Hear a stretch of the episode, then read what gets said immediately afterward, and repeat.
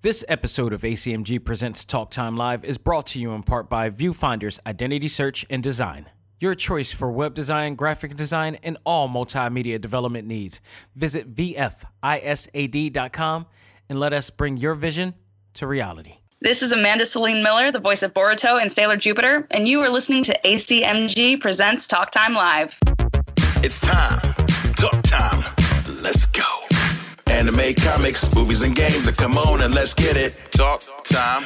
Anime, comics, movies, and games. That come on and let's get it. Talk time. Anime, comics, movies, and games. That come on and let's get it. Talk time. Anime, comics, movies, and games. That come on and let's get it. Talk time. Live. Started in the 80s with Matt Cross. Dudes in the hood might have called that soft, but I carried that cross like Jesus did. Fast forward, I teach the kids to learn how to let go, live life, and show love to all things that don't matter where y'all from. And luckily, there's a show called Talk Time. We've been waiting for this for a long time. Dax kicks the facts on all the geek news, special guests and unbiased reviews. Suburban kids, the hipster street dudes, all can learn something new. Me too.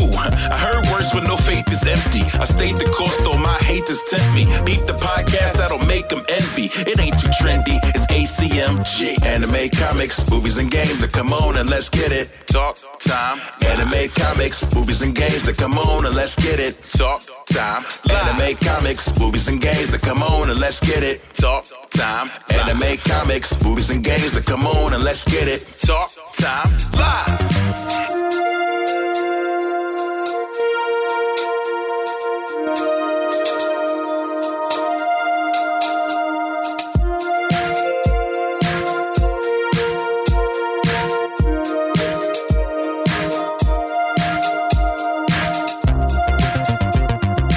Ladies and gentlemen, welcome back to the journal of my life that covers all things anime, comics, movies, and games. This is ACMG Presents Talk Time Live, the Prime Show. I am your host, Xavier Josiah, back from a very great event. And I mean, it's like honestly, a, a tremendous event. I will talk about that in our next segment on what's new in the world of ACMG. I'll talk about the my my feelings about what I've been through with New York Comic Con and all that stuff. My first time at New York Comic Con, we, I, you know, I never got a chance to talk about the season finale episode of What If, so we'll be talking about that as well. And on our talk topic, uh, we'll be covering everything that has happened in the four hour presentation that was DC Fandom. We're going to run down all that stuff and I'll give my thoughts along the way with that. But uh, yeah, I don't want to waste any time on this portion of the segment because we got a lot to talk about. I mean, a lot. So let's not waste any time, folks. Let's find out what's new in the world of ACMG. And now it's time to find out what's new in the world of ACMG.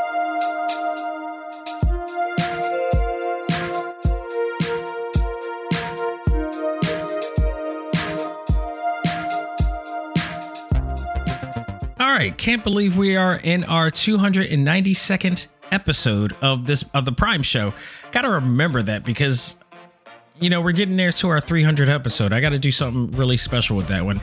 And to those who realizes that like there's over like there's at least about 400 episodes in our library. I didn't upload when I switched providers. I didn't upload all of the episodes there, and it was like some of them were just you know, we could just throw them away and just start from scratch of our new providers. But I kept the original first episode at best, you know, always to remind me of when I started and where I'm at now. So at least kept that one. But some of them were just fillers, and I kept all the interviews that we've ever done. So those are still available as well. But we are reaching our 300th episode of the Prime Show, and uh, it's been awesome. It's, and believe it or not, we've I've actually done like five shows for this for Talk Time Live. Like there were a lot of Talk Time Live extras. Now it's just only the video game podcast select start, but there was a lot. We covered a lot because I had a more more co-host than one, but you know, times change and you know they didn't make it all the way through. So, you know, I left I wanted to at least keep the video game portion of it because I'm a gamer. So, but um nonetheless, man, let's get down to it. I am back from possibly one of the best times I've had in a long probably not probably not since 2019 with Keystone Comic Con, but in this case, because of the depth of this event, I feel like I felt the same way coming out of New York Comic Con, the same way I did coming out of San Diego Comic Con, which is very telling and it says a lot because, you know, this is during the pandemic. And there are a lot of things that, you know, are devoided of the total experience. I mean, like we had restrictions, um, there's the mandates, and some people, you know, didn't want to go because they needed proof of vaccinations and all this stuff. And I, you know, I was a bit worried about that as as you know, how many people would just say screw it and not go, as opposed to those who would.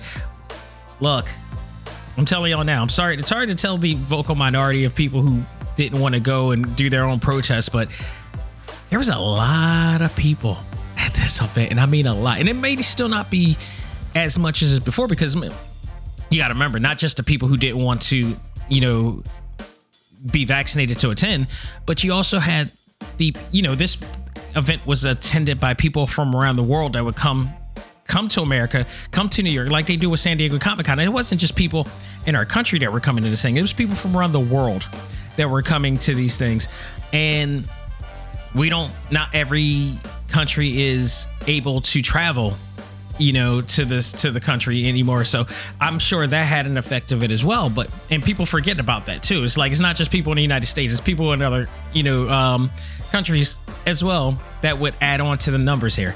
So despite all that there were still thousands of people in this event. It packed a lot. Um and i'm sure you know things get better, we we we get better. And it looks like, judging by the statistics of things, people are getting more vaccinated, especially in New York, um, due to certain mandates and everything. Uh, it seems it, it, there's a possibility things can be back in order within the next year. Hopefully, cross fingers, and we could be back in order. And it this is a great thing because in order to be in this event, you had to show proof of vaccination, and you had you were given a green wristband, you know, that showed that you were vaccinated, and you won't have to keep showing it up as you're at the event and everything and such. So, um, credit to ReedPop for creating such a great structure of doing that, and I thought that it really helped you know, progressed the whole entire situation. It made a lot of people feel safe knowing that everybody is had the green wristband and everybody was, you know, indicated that they were vaccinated or whatnot. There were a lot of green wristbands, and that was comforting to me. We were in the uh, the main stage hall, five thousand people in that hall. You know, for the My Hero Academia World's Heroes uh, panel, five thousand people in this new in this brand new hall. This is like their hall H in here, and it packed the entire entire uh, stage. Five thousand people, all vaccinated. AEW panel, a few hundred people in here too, all vaccinated. You know, very comforting, very very comforting to be in that environment and knowing that people really care enough to get that done in order to you know enjoy everything that we enjoyed here. So not only kudos to ReedPop for putting that structure together, kudos to every single person who attended the event and did what they needed to do and had to do in order for themselves and for those around them. That's pretty much the way we should be thinking and feeling right now. So I, I absolutely enjoyed it. Um, now, honestly, my first time at New York Comic Con was sensational. I, I and I say that in a sense not just because of what happened inside the con, but everything that happened is outside. Um, if you listen to the Select Start Video Game podcast, I made mention of some few things that I did outside of the event as well, like the entire this the entire weekend from Thursday on to Sunday could not have been planned better everything I wanted to happen happened and more. Now, no, I, I, would say not everything. Like there were some things, there were some panels I wanted to go to that I couldn't because it was on like it just fell off the wrong day. Um, but that's not a big deal. Like they had uh, the Supergirl panel that I wanted to see. There was another panel on, on Thursday that I wanted to see, but we didn't get to the, the hotel until like later that day. But it was it was not the, not a you know the end of the world type of situation. Um, I did go see the My Hero Academia panel. I did go see the um, the AEW panel. Those weren't those two were the ones I was most anticipating uh, anything.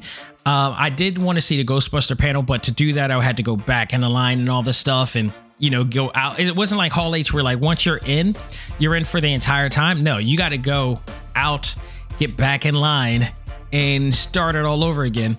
And which was the only sad part about that is that I ended up having to miss out on that, and they premiered the they showed an entire screening of Ghostbusters there. Now, the funny thing about this is I had inside scoops on this.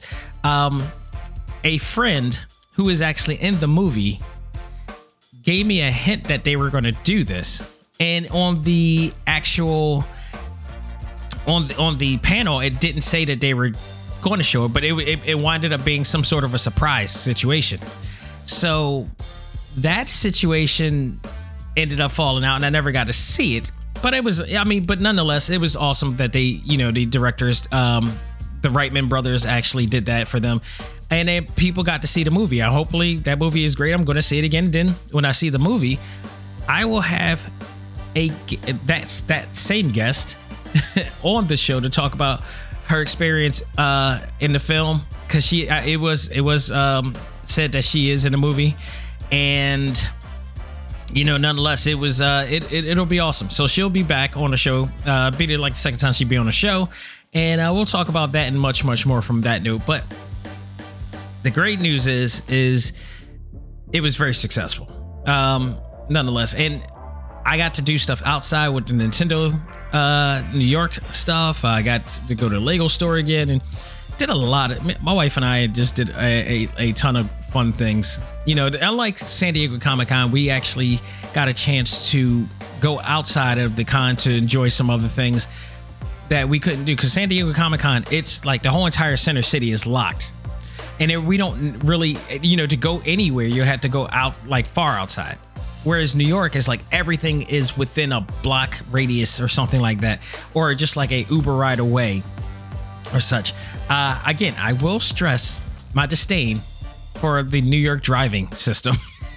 Their, their traffic is horrendous it is i i, I can't speak lowly enough about the driving in new york sorry guys but just like I said in um, Select Start, I wrote three blogs this week uh, regarding everything that went down in detail, plus some video footage of what we did there as well. Um, the, the exhibits there was awesome. The, the one the, one of the biggest uh, showrooms showcase displays was in fact the Dragon Ball Z and Super showroom, which when you go in immediately, you see this giant, giant gigantic statue of Vegeta in ape form. It is a sight to behold. It, it, it literally they made it they scaled it to the size that he possibly would be if you know he actually grew. It was ginormous, and there I have pictures of me standing on you know damn near under it, and it was it was it was unbelievable. It was unbelievable. Um, in the actual, you know, deal, there was also life size, uh, you know, life size figures of the Z Warriors, Vegeta, Piccolo, Krillin, Trunks, um, Goku, Yamcha, uh, was it, uh, Young Gohan, and uh, Tien and um, Chaozu in there. They also had uh, a really awesome display of Ultra Instinct Goku and Jiren which is awesome. Like again, if you want to see all this, you could go into talktimelive.com in the blog section. It's all there. They also have the figures, the the band um the Banpresto figures, which I again, if you want statue uh, figures of your favorite anime, you know characters, Bandai uh, not Bandai Namco, um Banpresto is the best out there and they had a whole entire Banpresto display. They um they actually have a Ultra Instinct Goku that I actually ordered, and it should be here soon, and it ended um before the end of the uh month that I ordered, and it has it it's made to look like a 2D version of them. Like it has all these shadings and and, and everything. It, it's awesome. It looks exactly like them. It looks beautiful, painted very well, and I'm replacing that with the crappy Bandai version I that I have. I, I was not a fan of that one, but I'm to be uh, trading that off and probably getting getting rid of that. They also had um, Cooler. They had Golden Frieza. They had uh, Vegeta, which was like the uh, the Super Saiyan God version, and Gogeta in there as well. They also had a uh, season one Dragon Ball Z Goku on there with Kaioken uh, mode. Just very well painted. I like the red, you know, the red tint that they have on them. Very well detailed. They also had a panel for Dragon Ball Super as well, promoting the upcoming movie that they're working on. And that was the one that I actually missed too. That was on a Thursday. It was the crazy part about this was that, and I think this was the misconception of me because of my experience with San Diego Comic Con, and I should have known that I shouldn't compare what San Diego Comic Con International does as opposed to what ReedPop does, and that was my mistake. Lesson learned. But apparently, from, on Thursday, now when I go to San Diego Comic Con on Thursday, Thursday is like their premiere night, so they it's just some light stuff. They don't really like we. I remember booking uh to to come to pre, um preview night because I was told that you know there's a lot there's some things that go on that night. So we booked an extra day in a hotel and a flight early to get there so we could meet. And then come to find out it was like we could just came on Friday. okay. It was really nothing to it. So I'm thinking the same thing is going to happen with, you know, NYCC. Nah, they had some really big major panels on day one. And the Dragon Ball one was one of them. We come in and we see a bunch of people with these special edition, um, you know, swag bags that was for Dragon Ball uh, Super. They were only given away at that event, so I lost out on that. And I was like, "Damn, that sucks." And then on top of that, they, you know, premiered the trailer, the official trailer to Dragon Ball Super um, Superheroes is what it's called, and it looks absolutely awesome. So when you go into the good thing is when you go into the actual showcase room after they pre- presented that, that it shows on there as well. But yeah, I am ready for this new Dragon Ball uh, movie. It looks awesome.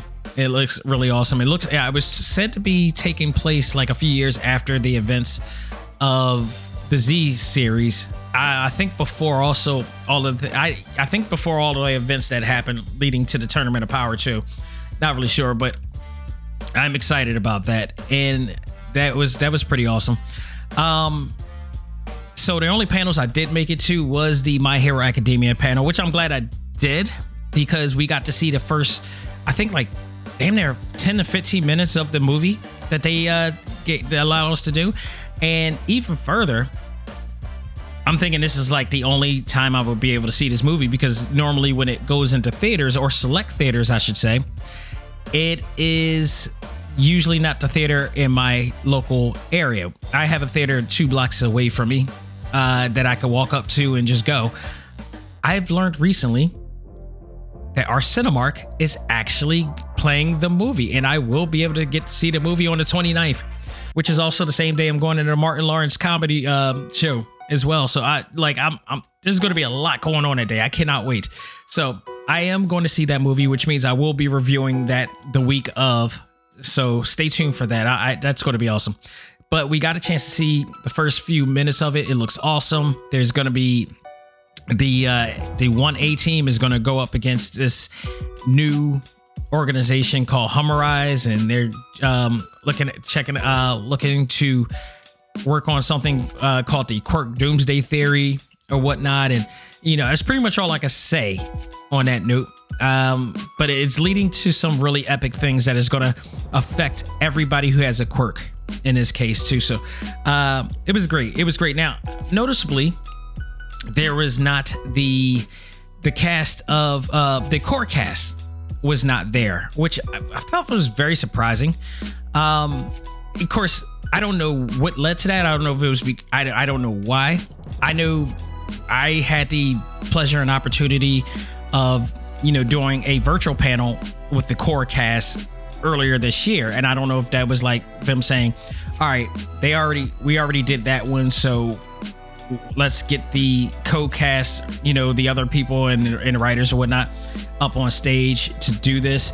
Um, and this was Funimation's uh, decision too. Like Funimation, a lot of the panels that was done wasn't in control by ReedPop. It was like ReedPop let them do however they wanted to do, and Funimation pretty much kind of they ran the ball for this event. It seems like because there was a there was a lot of Funimation everything in this, and that and that is that says a lot for a lot of reasons. In a sense that, and I can't speak, you know, I can't speak and say that it was what it was, but significantly there was a lot of Funimation there, and because I'm thinking it's most likely because it was the lack of Marvel and DC for this event as well. Because as we all know, Marvel is not working with any of these companies, not San Diego Inter- uh, Comic Con International nor ReedPop. They've gone on to do their own thing as Disney uh, presents the D23 event, which is like the big event for those who are Marvel fans or Disney fans in general. So they, you know, migrated over to their own format.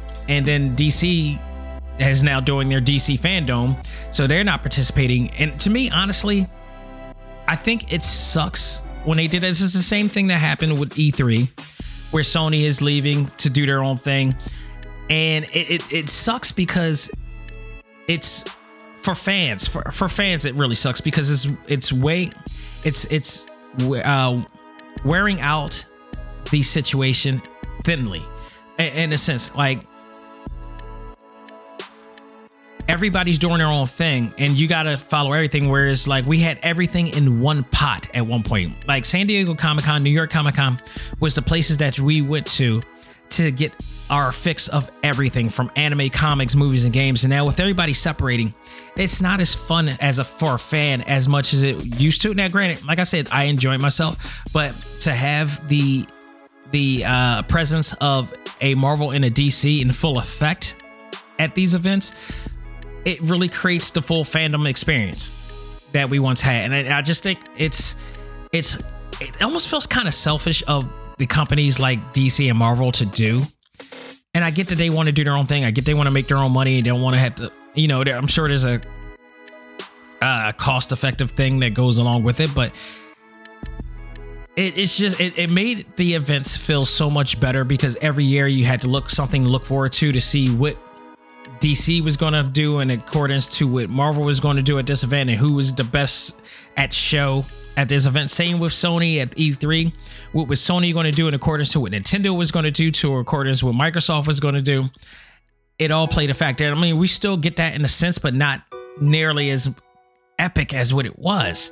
So we'll see how this goes in the years ahead. But I just, I really, really, really wish that they would go back to that format. I mean, it was not for nothing. We did still get some of the actual, you know, sense of comic book um, feelings and. We, you know, Rob Liefeld was there too. That was the other thing. Rob Liefeld was another panel I wanted to go see because I got a chance to go see, you know, uh, Jim Lee's panels. And Rob Liefeld was there, and I actually got a chance to take uh, a really cool pic of Rob, who was really willing and and just he just felt like he was having the time of his life um, at this event, and you know it was all it was pretty awesome, and um, to see him there and to see all the people. And, and I'll tell you this: to all those Liefeld uh, trolls out there, I hate to tell you this, like y'all think that everybody think Liefeld sucks because he he didn't know how to feet or that whole thing. First of all, I, I admittedly, of course, it, I hate to say that I admit this because it was obvious. This man was famous when he came out with X Force and he, when he did the New Mutants. People loved his work, despite how overly exaggerated certain things aspects were. That's his art. That is art in general. Art doesn't have to conform to your ways. Art just has to be. Art in in hindsight is just a significance of how the artist express himself. And I think people don't don't understand that and don't realize that. And that's his art. Some things weren't perfect. Yes. Some things were overly exaggerated. Yes. But that's kind of what makes him human at the same time. But with that said you would think that this, you know, according to the internet, of course, and the trolls on the internet, that this dude would not be beloved or whatever. Nah, dude, I'm sorry. There were lines, there were very long lines of people waiting to get autograph stuff from Rob Liefeld. And again, there are pictures. Do I have pictures of that? I think I have pictures of that. No, I in in the blog for the New York Comic Con review, I do have video uh in my video um feature in the blog. You can see him signing autographs and stuff in there. So you can see that in there as well. But people, they loved him. They absolutely loved him on there. So, but you know, he was a panel that I ended up not going to see because it conf- it was a conflict for that for AEW, and I just, you know, I had to see AEW. To, despite the fact that I actually already went to AEW Dynamite last week in Philly at the Liacouras Center, uh, watching you know a live taping of you know of of Dynamite there and in in Rampage, which by the way I had some phenomenal seats. I was in a, the Moxley section, and the Mox pick section is like what I call is the section where whenever Jon Moxley is wrestling, he's gonna come out not from the actual um, stage, he's coming out into the crowd. And we were at the actual section. I got actual video footage of that of where I was and how close I was to that situation, and it was wild. It was I need to if I go to um, Dynamite again, I need to try to get that same seat area because that those seats were awesome. And if you if I, if I can get my hands on the HD version of that of that episode, I can find me in there. You know, in there wearing a CM Punk shirt and all this stuff. So you know, you know, after the you think I'll be done with that, but no, I wanted to see the panel as well, and that panel was tremendous. Um, like I said, hundreds of people are there, and we were waiting in this long line, and we're looking back, and there are just like hundreds and hundreds of people, and people. This is my wife's first. My wife is not a wrestling fan, but she tolerates it in my fandom for it every week when I watch it. But now she's in the abyss of wrestling fans, of actual wrestling fans. Um, this was kind of the equivalent culture shock when she first went into a black church because she went to she normally goes into a Presbyterian church where they don't have ovations, they don't shout out, they don't clap or anything, and there's no nurses. To which that was one of the first questions she had when we went to a black church, and she was like, "Why are there nurses in the corners of these?" And I'm like, "Oh, you're gonna learn a lot today." Have you heard of the Holy Ghost? So, so yeah, uh, it was one of those things, and you know, there was a lot of you know excited wrestling fans out there, and every time somebody walks by and they say Adam Cole, shout out Adam Cole, and all these people are just saying "baby" and stuff like that. So you can only imagine. I told my wife, you got to be prepared for this because when the actual person that they're saying is coming out, it's going to be louder. And in fact, it was. And again, if you watch the uh, video uh, featurette in my in the blog, the first scene that you see in there is in fact Adam Cole coming out doing his thing and the crowd just going just roaring out there man so it was awesome tony uh Schiavone, one of my all-time favorite commentators uh hosted and moderated this event again much like funimation they actually were the ones who you know oversaw their entire outfit and, and stuff so you know it was awesome uh, to- uh, Tony Schiavone, who also has a new comic book out as well called Butts and Seats, which I'm trying to find my way to getting the digital version. It looks like its own hard copy, hardcover right now. But um, I'm I'm really looking forward to this. So, uh, Thunder Rosa was a part of this panel. Orange Cassidy, we got Darby Allin as well, and Adam Cole. All were here to talk uh, about their experiences with AEW and ask questions from the fans. And they, they were so entertaining. Um in their own way. Everybody what i loved about it was everybody was a different personality. Um adam cole was just beloved by everybody. And he you know there's two versions of adam cole. There's the hill version character adam cole and there's the lovable adam cole outside of the when the cameras are off who is you know part of the twitch community he's a gamer for life and he has his own audience for that as well so he has he masters the art of switching channels. He will go from Twitch Adam Cole to Wrestling Hill Adam Cole in a split second, and it's hilarious. Um, then you got Orange Cassidy, who is just like basically he's playing that role every single time. He's this so laid back dude that he doesn't he just ha- has no time to put any energy into anything. And it's almost like a comedy routine in its own right. And he plays off of everybody from Tony to the uh to the wrestlers on the panel to everybody who's answering questions and stuff like out there. It's just he he's such a master what he does. Darby Allin too.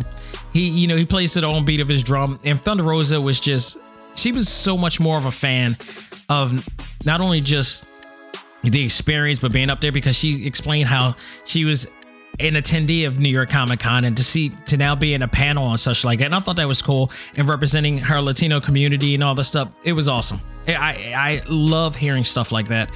And um, it was it was worth it. The panel was awesome, and my wife actually enjoyed it too because she, you know, she liked to see this side of the wrestling talent. All she sees is them them performing and you know doing some craziness in the ring, but now she gets to see them in their personal light and it was pretty awesome. So, um, like I said, all the venues and displays there has just been awesome too. Like the some of the some of the um things that I got to see that I got to see in Keystone Comic Con here in Philly when they did that here, like Chocolate Fusion. Listen to that name, people. If you're in the United States, look this up. Chocolate Fusion is a place. A it's a it's pretty much like a um, place that makes fudge and other type of delectable uh edibles and stuff like that. Not, and when I say edibles, I'm not saying like uh, weed laced edibles. It actually is just normal edibles of you know candy and, and fudge and chocolates and stuff like that.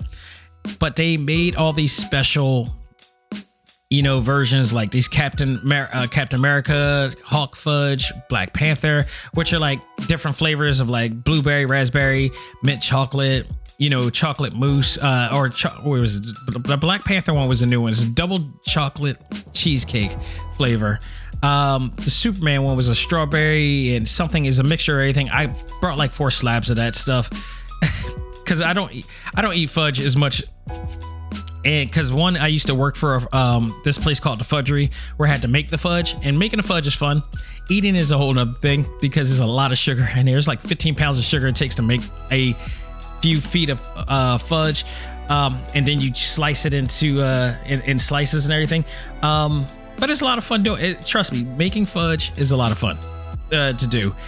But uh, and I don't think I don't know if there's ever a fudgery anymore. That was years ago. That's like in the '90s when I was in um, Atlantic City back then, when they actually had the Ocean One Mall or stuff like that. That that's long gone. But chocolate uh, fusion, I had to do it. I had to do another place I had to go to was the um what was it, what was the uh what was the place called? The Gen uh, what is it? Genji Girls Art display where they do the sandblast art mugs and shot glasses, everything of your favorite fandoms and all this stuff. We came across them before when they were in um, Philly for Keystone. And to see them again, I was like, if I ever see those guys again, I'm definitely getting more. And we did. I got a Midoriya mug. I got a Super Smash Brothers uh, mug as well. I actually spoke with the lead designer of that place, and I actually did a short 40 sec, 46 second video of her explaining how she does everything, and it's really awesome. Uh, she was really sweet. Had like really kind of uh, Donna. Uh, she goes by the name of Sunshine Levy, and has a bit of a Dolly Parton esque type of persona with her, which is like a really sweet you know, lovable, bubbly type of, you know, um, you know, Southern country type of, uh, per, you know, persona. Awesome. But she is a extremely talented artist. She, you know, was displaying all of her stuff and it was just, it was pretty awesome. But the one thing I will tell you, my biggest and best buy of all time came out of this event. And this was in the form of me getting a G um a Giclée uh frank um canvas. And for those who don't know, Giclée is the type of canvas that you have where they um where you kind of it, it's spray painted on a canvas, but it's spray painted to look at pinpoint perfection. I have a few in here, but this one in particular was a limited edition series uh, of the Trinity. And for those who are DC fans, you know what the Trinity is: is Batman, Superman, and Wonder Woman. And this one was drawn by none other than Jim Lee, and this is a limited edition version and it was sick it was actually autographed and signed by him. I've always wanted a work of jim lee in my place and i'm happy to say i actually did buy this. Um, it was my first real impulse buy in here at all and i am happy to say that i enjoy watching and looking at this Giclée um, canvas frame in my house. Is beautifully framed uh, has jim lee's signature on there and he's one of the greatest of all time. He. I am still sad that I never got a chance to watch uh to see him in Philly because he was supposed to come in 2020 for Philly uh and I was so excited because we never got a chance to have Jim Lee in Philly. And this is before DC Fandom and they decided to migrate out of the whole entire thing, which really, really sucks. I don't know if we'll ever get that chance to have Jim Lee do a panel ever again at this point because they're doing DC Fandom now. And this was my one chance to get a chance to see him for the fifth time in Philly, or who knows what the hell I would have been able to do or have a chance to do um, with him being in Philly. I, it, it was just it's a, it's a shame. I I hope that he does make an appearance again in in a in, in a comic convention, let alone New York Comic Con as well, because I love watching his panels went to go see it four times when I when I was in San Diego, uh, just to see him sketch and everything. It was to me that was the equivalent of watching like your favorite performer on stage. You know what I'm saying? Um, so that was sad, but let alone, nonetheless, I got it. The Trinity. You know what's funny? If you come into my place, I do have an abundance of DC art in this place. I mean, no joke. I'm a Marvel guy. I don't know how the hell I end up with all this DC stuff in here, but there is significance to it. Like I have the I have another Giclée um, canvas of the Superman and Muhammad Ali cover. Now take note, the significance here, the reason why I wanted this because if you've read that comic book before, Muhammad Ali whipped Superman's ass in another planet that consisted of a red sun, so he had even he had the, odd, the even uh, odds to this, and he whipped his ass. That was the significance of that. I also got one of Spider-Man versus Superman because it's Spider-Man. I have the Batman and uh, Superman lithograph autographed by art um, by Bruce Timm and uh, Alan Bur- uh, Burnett and uh, Paul Dini because it's signed by the three guys who created the animated series, which I love. Uh, so there's that significance. And then now I have the Jim Lee Trinity because it's Jim Lee. So it's not necessarily that it's because it's a DC thing, but all of these bear some significance not associated with DC. But if you come in here, you think I'm a straight up DC fan like that. And It is not. I'm really a Marvel fan. You know, I have a picture of me and Stan Lee here. Also, I have um work by done by a friend of mine, Ben Harvey, who's an artist as well. He's drawn for Marvel and he's drawn for, you know, Tokyo Pop and all that stuff. So I, you know, I got a Miles Morales painting here. Just want to make sure that's established here. But I do have a, I have a good amount of DC stuff, and I barely, I, I do like Green Lantern. I think was the last is the recent series that I read, but otherwise it's like Marvel stuff as well. It's just crazy. But nonetheless, I'm a comic fan in general, so embrace it all. But this uh this one here got a it has a certificate of authenticity uh, that explains that it has been signed it is uh that Jim Lee signed a hundred of these and uh, it's great to have in the house. It, it's really awesome to have in the house. It, it, it, and I have a red wall too. That's the even cool part. Like again, if you if you go into the blog, you'll see that the wall is red and it plays beautifully off the frame and the colors of Superman and his cape and everything. So it it really shows out. Couldn't have a perfect place for it uh, here as well. The cosplay, uh, the cosplaying in this thing was just awesome too. Um, some of the best cosplayers around came back. They, I'm sure they were extremely happy um, to come out. I didn't get to see all. I'm sure there was a, hundreds of awesome cosplayers out there. I managed to get my camera aimed at some really cool ones. Uh, I'm sure there. I, I believe there was a uh, Mr. Freeze one that somebody showed me that I never got a chance to see. So I on my on my blog on talktimelive.com as well. I also have a separate blog dedicated to the, some of the cosplaying um, concepts that I got the chance to see, and the ones I saw were absolutely cool, including the steampunk Batman. You got to see that one.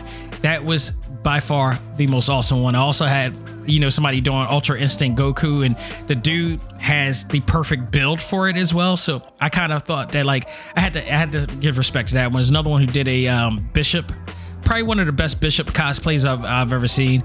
Um, really cute Venom Carnage uh, combination, uh, a Jane Foster Thor, and many and, and uh, many others too. So yeah, it's all in that blog as well. You can go out of your way check that out.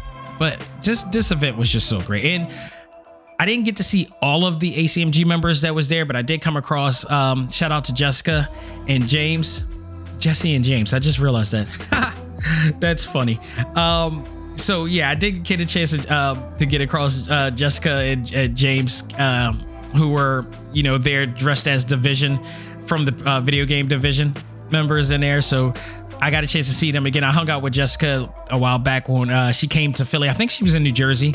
I think she lives in New Jersey, and she traveled all the way to Philly to hang out with us to go see Captain Marvel. I thought that was awesome as hell. You know, this is the part about social. This is the part that should be about what social media is about getting to know people online, but also, trans, you know, transitioning that into actually being friends and making live appearances and getting together and all that stuff. Like when My Hero Academia uh, World Heroes Mission come out, I'm going to see that um, with one of the members of ACMG as well. So like I'm, I'm, i do tend to try to hang out with people and do some outings because it can't be just about the virtual thing. And I know we do have the pandemic and all the stuff now, but even before the pandemic, we, I was doing outings and all the stuff. I did contests.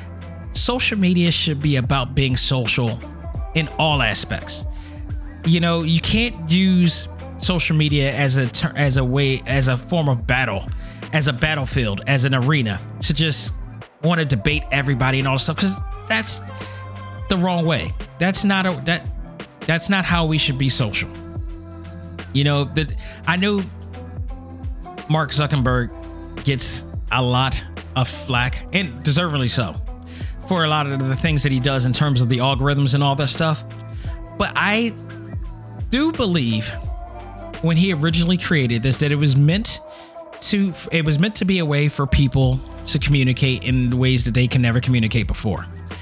And over the years, he's tur- is expanded to a monster that even he possibly can't had a hard has a hard time controlling, to a point that when he figured out how to control it, he's kind of like Doctor Strange on What If, because now he's found a way to you know uh, you know absorb all these powers and get all these powers, and now it's taking control over into him and he's using it for the most darkest of means in some cases.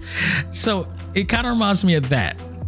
Like this variant of, of Mark Zuckerberg is pretty much like the Dark Doctor Strange in this case. But the algorithms have conformed us to be something that we probably shouldn't have been originally intended to be. And we have to get back to that idea of being social, both online and in person. Like, so by the time you meet the same person that you spoke with online in person, it becomes even a more deeper, more intimate experience. Not intimate in the sense of like you guys going to shack up or anything, but intimate in a way that we need to be closer, you know, more trusting, enjoyed, you know, enjoyable to each other, you know, stuff like that. And that every once in a while, I always love that because that's the agenda that I have for ACMG in there as well. Not to be trolls, not to be soliciting, not to just, you know, be in it for yourself, whatever, to actually have a relationship and friendship with people who with like with like-minded thing uh situations and and you know have similar fandoms for things. That's what it should be all about. So I got to meet them, but most of all, and I, I it was so busy I couldn't meet, get to see and meet up with everybody from ReedPop either. But I did get uh, get to come across my uh, favorite producer and content creator, uh, content coordinator, I should say, um, Camilla this uh, de Persia, who I you know worked closely with to produce a lot of the metaverse panels that I work with. So she helped everything. Like if we we worked so well together. I'm looking forward to working her working with her again. And I got a chance to you know get a picture with her. You guys can see that on the blog as well. And uh just overall, I absolutely loved every bit of it. Like again, you go into talktimelive.com, you can get deeper detail of what I've done and what, you can see the pictures of everything there, but this by far it, it- from professional wise, professional and career wise, possibly the best I've actually done to date uh, when it comes to this podcast. You know, I started this podcast some there six years ago. Um, I knew what I wanted it to be. I knew what I wanted to lead to, and through hard work, learning, and investing, I have led myself to get to this point of being at New York Comic Con and working with the likes of people of ReedPop and, you know, getting the chance to interview some of the people that I have been fans of for so long. And it's a testament to everything that I've, all the work that's been put into this. And I can't thank every one of you enough for this and the people of ReedPop and the guests that's been on this show, you know, countless times. And just help make Talk Time Live what it is. You know, ACMG would not be any of this without any of you. So thank you all for that. So, uh, the only other news I oh, and by the way, shout out to my man Eddie at ReedPop, who did recommend the Yotel uh, New York, which is a really awesome hotel. Kind of have a you know almost like a Japanese type of theme for it. The only weird part about it is like you had to do this weird thing to get to your room. You had to go to the fourth floor and then take another elevator to whatever floor that you're in. But it was still awesome nonetheless. I love the room, uh, the room in there and such. Uh, the the bathrooms and the showers are awesome. I, I love that. It's a really cool, you know, Japanese space, you know, like feel to it and vibe. It's really really awesome. Um, everything about New York was great except for the traffic. That's pretty much it. But you know, thank him, thank ReedPop for this, uh, for everything that they've done for me this year. And and even just in general, not since 2018, like our working relationship has just been awesome. Um, I can't thank them enough for giving me the opportunity to, to for them to make me feel worthy and valued. Because as a person who worked for many places prior to, from retail to corporate environments, where as a black man, you don't get that opportunity and they there's not many of us that get to work at a place that really values what you do. And i went through a lot of that for i went through a decade in corporate feeling like or having them try to make me feel like i didn't have any value to work with a company like ReedPop and, and, and partner with them and we work together and do some things and they give me full reign to do what I need to do to do what I do and trust me to do what I do and allow me to prove my worth to that. That speaks volumes. That speaks volumes immensely. And, you know, thank them all. They've been nothing but a class act from the very beginning. And I, I it's just a dream. It is really, literally is a dream come true for that. So, awesome just absolutely awesome but um last thing i want to talk about before we go to our um to our talk topic of the week which is the dc fandom rundown this is a loaded episode a loaded uh, episode of talk time live by the way if you haven't noticed already it's like the 40th or 50th minute of the hour and such like that uh and yeah there's a lot to talk about but i want to talk about real quick didn't get a chance to do this because everything that was going on from wednesday on to sunday of last week my thoughts on the final episode of What If. Absolutely thought it was awesome. Like, What If is just. It, was hard. It's it's really hard, and I'll talk about this poll that went afterwards. But that I put up uh, in regards to the uh, best shows on Disney Plus for Marvel. But love this episode. Just had an Endgame type of vibe to it. Thought they did a great job. Um, they reenact. It starts off with them reenacting the opening scene from Winter Soldier, except this not it's not Steve Rogers, it's Peggy Carter this time, with um, Natasha, aka Black Widow, as they're you know infiltrating the ship that's ta- being taken over by pirates led by the Leaper. The Leaper, once again, being reprised by none other than the legendary MMA UFC champion. George St. Pierre returns as the Leaper once again. Th- Marvel Studios really does understand their fans. They understand the fan base and they understand their fans. For them to bring GSP back, not only just on Falcon and the Winter Soldier, but also just even for the short stint of him being in this, you know, small segment, it just speaks volumes of they understand their fan base and they respect their fan base. And I love that. I absolutely loved it. The Watcher is now recruiting heroes and villains from various worlds to, uh, you know, help him fight uh, Ultron. Remember, this the name of this was called, you know, what if the Watcher broke his oath? I love that. I don't think in all of I, I gotta go back and try to find the actual the actual what if books, but I don't think they've ever done a what if the Watcher broke his oath. I don't recall them ever doing that. I don't know if this is based on it, but this is a first for me to see this and to see them do it because it just breaks all barriers here. But he recruits T'Challa, Star Lord T'Challa, Thor, uh, Las Vegas Thor, I should say, Gamora, Captain Carter, Dark Doctor Strange, and Killmonger of all people, which that puts a twist on things. Uh, and proclaims him uh, as the guardian, proclaims them all as the guardians of the multiverse. This reminds you know what this reminds me of? This reminds me of the new Fantastic Four. If you guys ever read that book, um, it was when something happened to the original Fantastic Four. So, uh, you know, they were reserve members that they ended up recruiting Wolverine, Ghost Rider, uh, Spider Man, and Hulk. And by this point, Hulk was uh, Professor Hulk, if you will.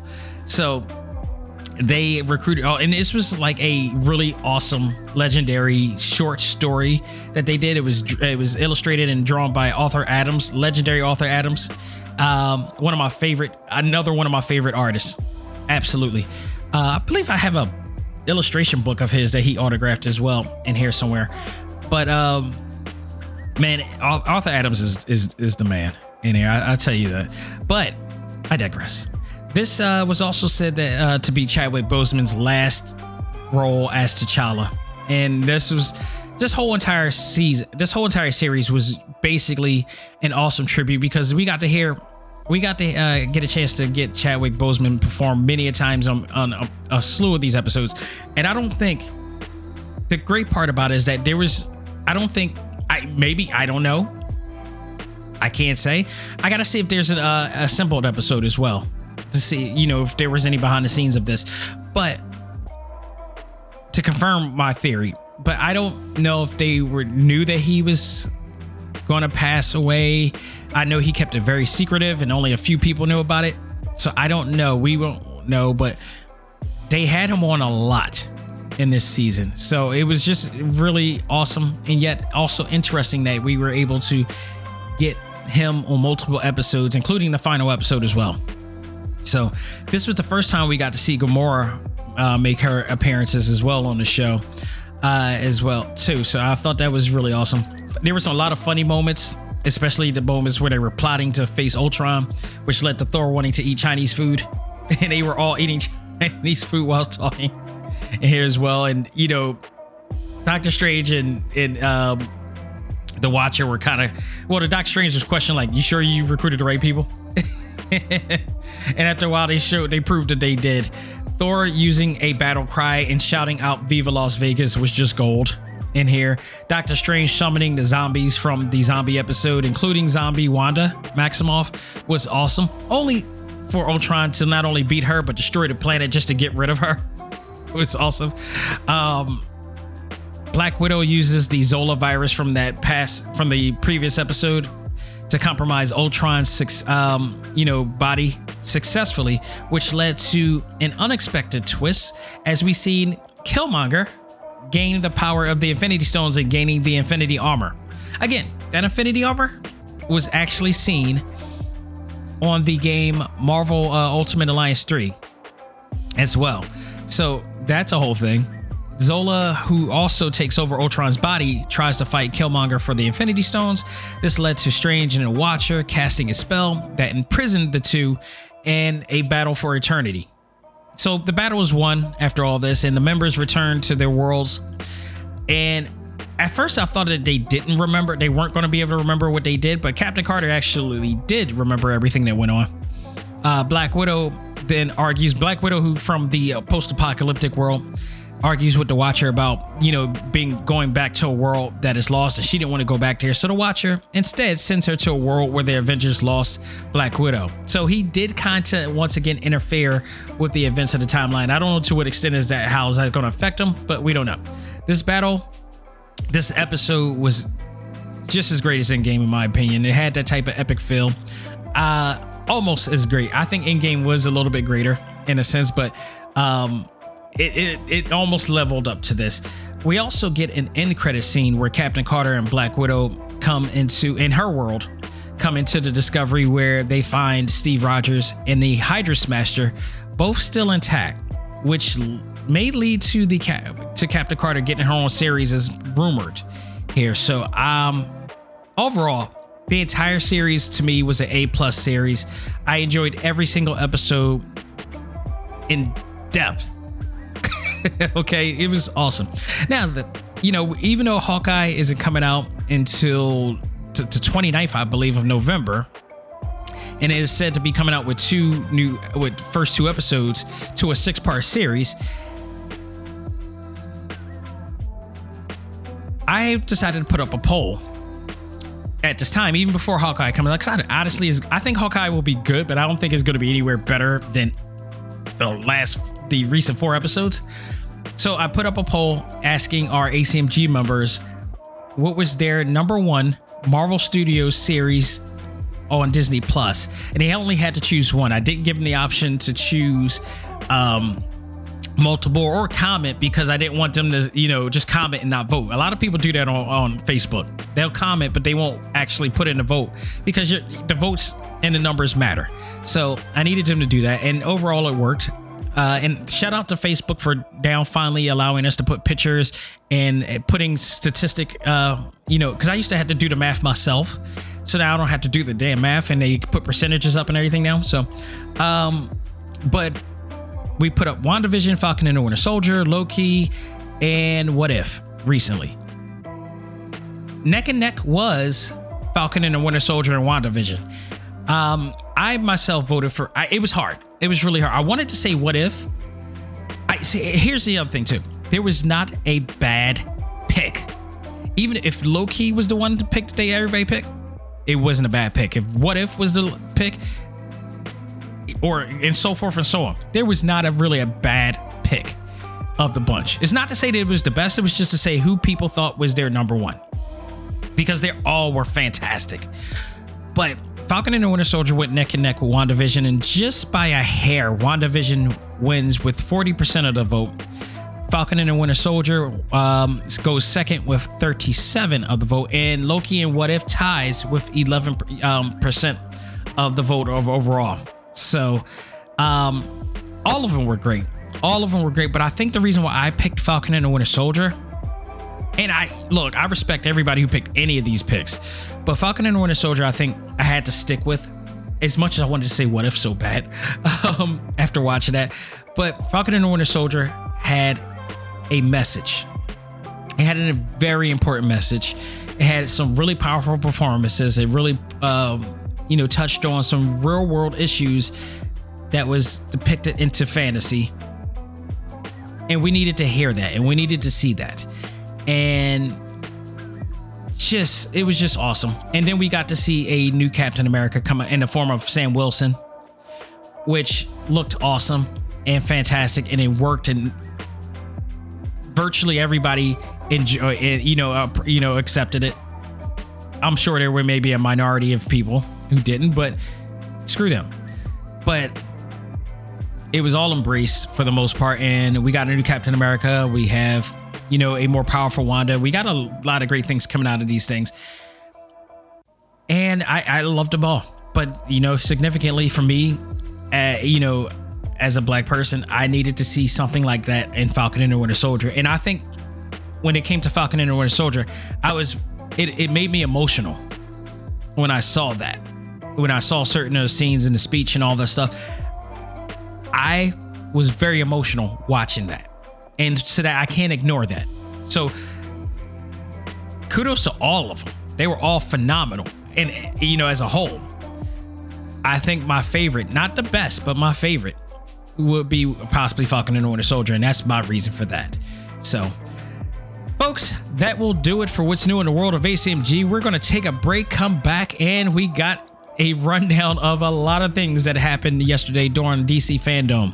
So we'll be talking about that and much more. We'll do that right after this. Ladies and gentlemen, this is Dak Xavier Josiah, the host of ACMG Presents Talk Time Live, the podcast. You want to catch up with all of our podcast shows and hear from some of the hottest names in all of anime, comics, movies, and games, such as This is Maile Flanagan, the voice of Naruto. This is Stephanie Sheh, the voice of Sailor Moon. This is Ruben Langdon, voice of Ken Masters and Dante from Devil May Cry. Hey there, this is Kyle Hebert, the voice of Ryu from Street Fighter V. This is Chris Battle, character designer of Teen Titans Go. Here's your chance to check out all of that and more on TalkTimeLive.com.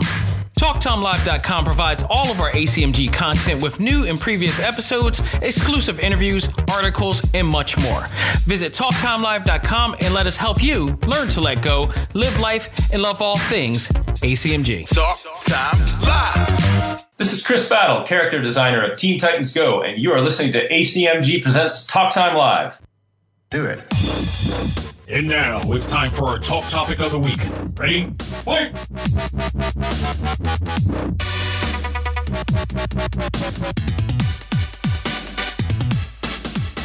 Folks, we are back with our talk topic of the week, and it is my rundown of all of the news that came from yesterday's virtual DC Fandom event uh, that they had. And this, again, this is their way of doing their version of uh, their comic. This is their D23 event, basically, and they're doing it all virtually. Last year they did it, uh, and they did it for two whole days. Like, this was like a damn near 24 hour rundown, 48 hour rundown of shows and events and news that were coming out of this and things that they were doing.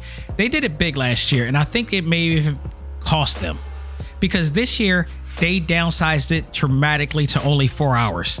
And I think it was for the best because I think it was just overwhelming last year. It was it was uh, oversaturated with content last year, and I don't know if everybody stood at their seats to watch everything.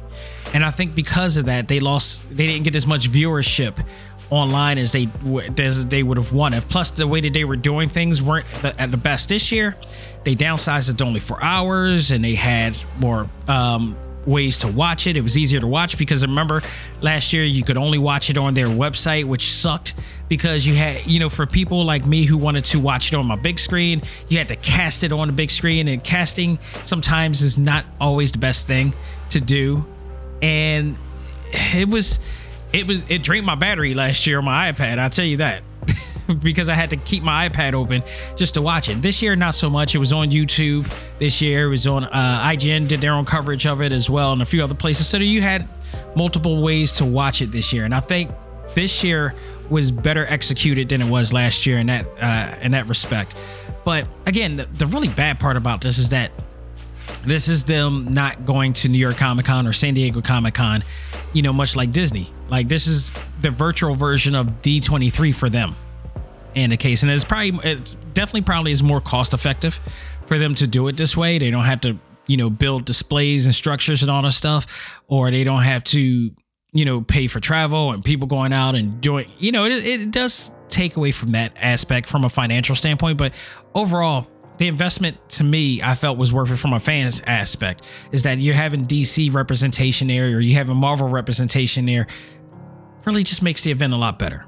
So now, uh, you know, we got to pay another big amount of money to go to Florida to go see D23, or, you know, we got to stay home and watch a virtual event with virtual panels and all this stuff, which at this point they didn't have to do because now we're having more live events now. So they could have, in their own right, do an actual event. I hope they, I just hope they go back to working on ReedPop and, and, and other places just to do this. I really do. The DC Fandom was eventful. It was very eventful. I did. I was entertained for four hours, uh, and they did. Like I said, the way that they did it this year was far in a way better than what they did last year. But at all best, I'd rather them be at the event doing their thing. But with that said, they had a lot, and I mean a lot to reveal, both in the comic book, in uh, both for the comic book um, aspect and their um, their live action and animated li- uh, aspect. They covered all grounds. The one thing that was highly noticeable and, and fantastic about this year was representation and that was in full effect you got to see it all over much like last year they had multiple hosts they had tiffany smith you know with the american audience but they also had audiences from around the world that were representing their country and their region for uh, dc fans and i thought that was awesome. But then as you go down there was a lot more news that were involving you know comic series uh, and, and animated series or live action series that had a lot a big focus on representation of all types not just um not just gender not just race orientation everything. They covered it all. And i know people got on you know dc's case about the superman superman representational thing uh situation with him being uh bisexual. I'm i'm okay with it. It makes sense. Nobody why is he conformed to being you know human and doing things what they believe is the human ways? He has every right to explore what he needs. This story needs to be told. And some people felt that it was forced or it was you know ba- being on a bandwagon when in fact when you look at the dc fandom it's not just them working on super uh superboy or superman they're doing everything they're making change it's not just one aspect I, if it was just that and that's it, I would have probably thought the same thing. But no, they're changing everything. And to that respect, I know Dean Cain made some mention of things too. But he, I get, bet you Dean Cain hasn't watched Supergirl at all. Because if he watched Supergirl, he would also know that they've been doing this for quite a while in terms of representation and orientation and all this stuff. Supergirl, the series, has been already on this. Greg Berlanti does nothing but show that type of representation or all representation on all of his formats. He's he's been Greg Berlanti Productions has been spearheading that for ages, and that seems to be the continuing theme for all of DC. And to that, I commend them for it.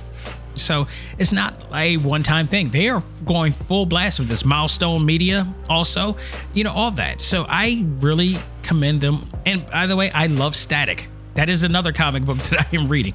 Um, Static is a awesome book. I will. I I am a huge fan of what Milestone Media is doing with that, and especially the whole anime manga theme with it too. It is dope. so, the show starts with the introduction of many actors from DC films and the CW shows as well, the Greg Berlanti bunch or the Arrowverse, which is now the Superman verse now. They've uh I, they have confirmed that it's no longer the Arrowverse, is now the Superman verse. So they are making some major changes here as we speak. The opening showed a bunch of clips from CW shows and upcoming movies that we're uh, expected to see. We then enter the virtual fandom hall designed by Jim Lee, uh, hosted by, like I mentioned, uh, Tiffany Smith and she, as she introduced us to the show of multicultural hosts from around the world as well that will be covering DC fandom in their respective countries. Uh, news and trailers. We start on with Black Adam, The Rock, aka Dwayne uh, Johnson, announces that the movie is in post production, which means we will be seeing it soon, and, and uh, including we get a sneak peek of the movie, and it looks awesome. It, it really, really looks awesome. I gotta admit. Um, it is coming with a date of July 29th, 2022. So I'm looking forward to that. We then go to a interview with Grant Gustafson, aka The Flash, who comes on talking about the upcoming new season of The Flash with Bart and Nora involved. And I love this because now the speed is becoming a speedster theme anymore uh, again. And most of the the best Flash seasons consist of the speedsters. They tried to go away from the speedsters, and it didn't just feel it just didn't feel good. Didn't feel good at all unless it was a crossover. But now we're getting back to the speedsters and Bart and Nora. Nora returns as well. Everybody loved Nora as well, so uh, it's gonna be great to see those two. Bart Bart was awesome in uh, in uh, last season, so I'm looking forward to seeing more development with him. Now I do want to take note that Greg I don't know how they were filming it or what time of the night they were filming this, but Grant Gustafson looked really drained and tired. He looked tired and, un- and unenthusiastic when was talking about the show.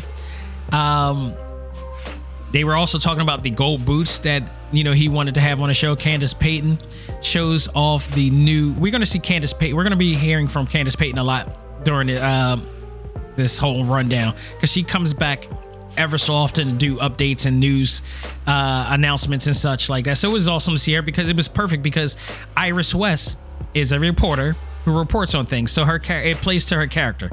Uh, but Candice Patton, aka Iris West, shows off the new suit for this season with the gold boots, the traditional gold boots from the original comics, which we're now going to see in this as well. So we then get some info about the new Aquaman sequel called Aquaman: The Lost Kingdom. Black, what I was very happy about, Black Manta will be returning to for the sequel. Um, this is one of the one aside from Wonder Woman, this was the other DC movie that I did like. And here, um, and it's you know their their movies are starting to build some quality. This, the new Suicide Squad that James Gunn did, um, Wonder Woman, the first one, were pretty good. Uh, Zack Snyder's uh, Snyder cut Justice League, I actually do like, um, and as opposed to the Joss Whedon one. After watching the, the Snyder cut, it was like, yeah, Joss Whedon's. I, I, you know, I am a Joss Whedon fan of his work, not particularly how he does his work, but nonetheless, uh, I thought he, you know, that that Snyder cut was was definitive at best.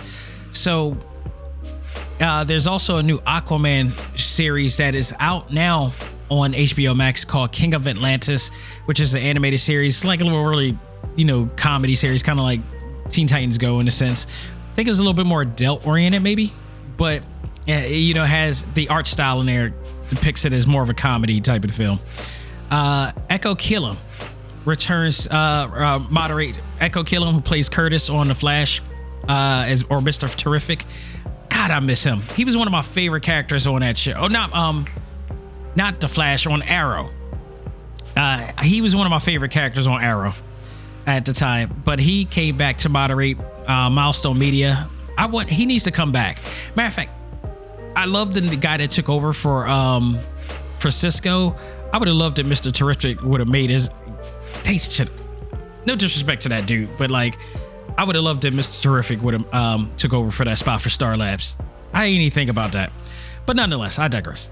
Uh, Reggie Hudlin and um, Denys uh, uh, Cowan, the founders of Milestone Media, are uh, come on to talk about their latest books like Static, uh, Icon and Rocket, Hardwire, Hardware, and many more. And uh, they did announce that uh, and confirm that there will be two crossovers later in the seasons for the comic book. So we will see uh, Static maybe do a team up with Icon and Rocket and Hardware and all those guys. You know, they also announced that the Blood Syndicate is coming in 2022. A lot of people were excited about that.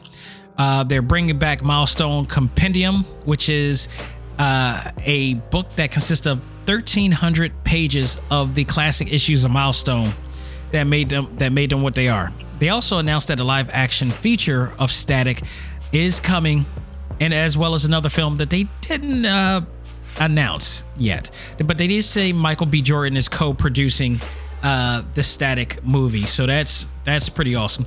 Uh, Milestone animated feature is coming as well. Looking forward to that. Making uh, they're making a program to create.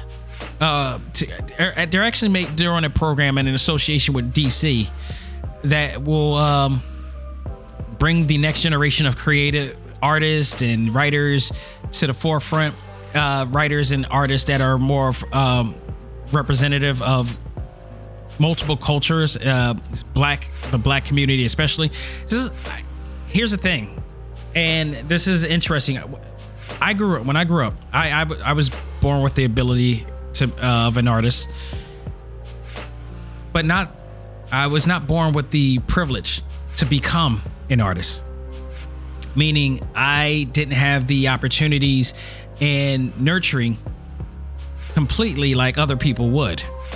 I wanted to be an illustrator. I wanted to be a comic book artist. I wanted to be, you know, an animator at best. I wanted to go to school for animation, but there was not really a means to get the opportunities that other people have. Even if I went to school for it, they were still had to be in a battle to get those opportunities because they were all given to, you know, people uh to white people. I just put it like that. You know, many people of color were devoid of that. You know, we didn't get too many people of color who would, you know, we didn't have a Dwayne McDuffie and you know, and a um when I was growing up, you know, when I was growing we didn't have Dwayne McDuffie and a Reggie Hudlin and Denys Cowan, uh, you know, up there until they created Milestone for them to, and they, and they fought it. If you ever watched the documentary that, um, that is out there, The Secrets of uh, Comic Books, I believe it was called. It was made by, um, what's his name, who created The Walking Dead uh, on AMC. You see what they went through you know, what they had to go through before Jim Lee became, you know, the top brass of the company. Um, and he, because even he made Wildstorm and all this stuff while they were fighting, doing um, Milestone. You know, Jim Lee was over at Image with Rob Liefeld and Todd McFarlane and all those guys and such. So, um, they went through a, a hell of a battle just to get their creativity out there. And I've, as for me, I ended up, you know, moving into graphic design you know, myself because I felt like maybe there's a chance of me getting out there. And I'm gonna tell you, it was still hard to do. So much to the point I had to go on my own and create my own business to get out there because getting opportunities to be in a graphic design firm and all that stuff was not easy. To see to, to allow people to show what I can do is not easy. So I had to I had to make my own. I had to create my own representation and, and prove that I can do everything that I set out to do, which again, which is why I'm doing this show, which is why I'm working with ReedPop, which is why I'm able to, you know, get to do the things that I'm doing because I had to fight and still fighting to do what I need to do. This is why I am so adamant on people getting their asses up and really putting in that work, especially people in my community. I feel like we have been we've had self-fulfilling prophecies thrown at us so much that we are meant to believe that we are not capable of doing more. And I guess I'm the one of the people who took the red pill and decided like, no, we can do more. But I need a lot of, of us all to do more and to believe that we could do more, but we got to put in the work to do it. And it's great to hear that not only Milestone is a part of this initiative, which they're calling the Milestone Initiative, but also Jim Lee is working closely with them to make sure that this is happening as well and in accordance with DC. And this is an awesome thing. So now all these younger kids will have the opportunity and talent and to, you know, have this do. I actually spoke with a friend of mine, um, Walter. He's a teacher. He's going back to Penn State in order to, you know, get some certification to be a principal. If he's he said if that falls if that goes into fruition as he wants to, he wanted me to come down and do some speaking engagements for um, kids to show what I'm doing. And I have no problem with doing it. I've done it before. I do it constantly. I will I will my idea for me is not to create to have to encourage and influence and inspire you know, kids or people in general to do what I do. I want to inspire people to do better than what I'm doing, to do more of what I'm doing. I, I'm, you know, I'm, I'm extremely happy and I'm always happy to do things that I'm doing. I always like to do more. I always like to evolve. I'm ever learning. I'm ever evolving because I'm ever learning. But eventually, my time went in. I got to pass the baton to somebody else, and I want to make sure that people know that they can do and do better. That's just the way it should be. So, I, I you look, I'm all for this. I'm all for this, and I'm looking forward to more of us in my community and and the Latino community and the LGBTQI community. You know, we need just a balance. It's not just one more doing more than the other. We need a balance. We need a balance so everybody can get a chance to do whatever and whatnot, and we can all maturely live in harmony and all feel that we have embraced opportunity. So hopefully we can do that. But moving on, Candice Patton returns to announce that DC uh, Webtoons are doing a series called The Wayne Foundation, uh, based on the Wayne Foundation, called Wayne Family Adventures. is going to be a series of webtoons that which is basically like motion comics, if you will, with um, some voiceover talent that will talk about members of the Wayne family or people associated with the Wayne family. So that's coming out. So you'll have that. Uh, we also then go to su- a first video game segment uh, that talks about Suicide Squad, Kill the Justice League, and we get a sneak peek of what the game is going to be about. And it shows a trailer that has Amanda Waller sending the Suicide Squad or Task Force X in a mission to take out the Justice League. And it looks like the Justice League is going rogue. I don't know if this is going to be connected to the uh, Injustice Earth, if you will, if not. But um, the trailer shows some very funny moments where Amanda Waller is taking out the Penguin because they lied and said that the Penguin is uh, trying to get away, and she shocks him, but they keep antagonizing him. He's already dead, and they keep saying it like, "Did we get him?" Like, no, you didn't get him yet. and they still shocking him. It's hilarious. But um, unfortunately, it will not be coming out this year. It's coming out 2022. We heard about this game during last year, um, last DC fandom, and it looks like it's still in the works. I believe Rocksteady. Um, Rocksteady is working on this. Who worked on the Ar- Arkham series? They're also working on the other game as well. So I'm uh, look, let them take their time. This game looks awesome. I'm looking forward to seeing how this turns out. We also go to the segment that talks about Peacemaker uh, series, which is starring John Cena and a host of other people. Uh, John uh, James Gunn is absolutely all over this series. He's directing. He's you know overseeing everything, and he did a panel on here as well. So this will be on HBO Max. John Cena comes in to talk about the new HBO Max series that is coming soon. John takes us behind the scenes of the production with James Gunn at the helm. James Gunn then uh, moderates the cast and James introduces a teaser of the series. It looks awesome. I am so looking forward to this series. Um, I hope the series becomes so successful we never see John Cena in WWE ever again. Okay, I, I, I clearly, clearly hope that this will always be the case. So I dig this. I'm looking forward to that. Grant Gustafson comes back, look a little bit more awake than last time, but he introduces uh, Superman and Lois and uh, the, the stars of those two. Uh, the two talk about season two. They ta- um, take us behind the scenes of the uh, in a tour through the Kent house. Um, the actress who plays uh, Lois Lane, I forgot her name, forgive me, and the actor who plays um, Jordan. Uh, they take us through a tour of the Kent house as well, which the upstairs does go, it goes nowhere, and they call it a great beyond.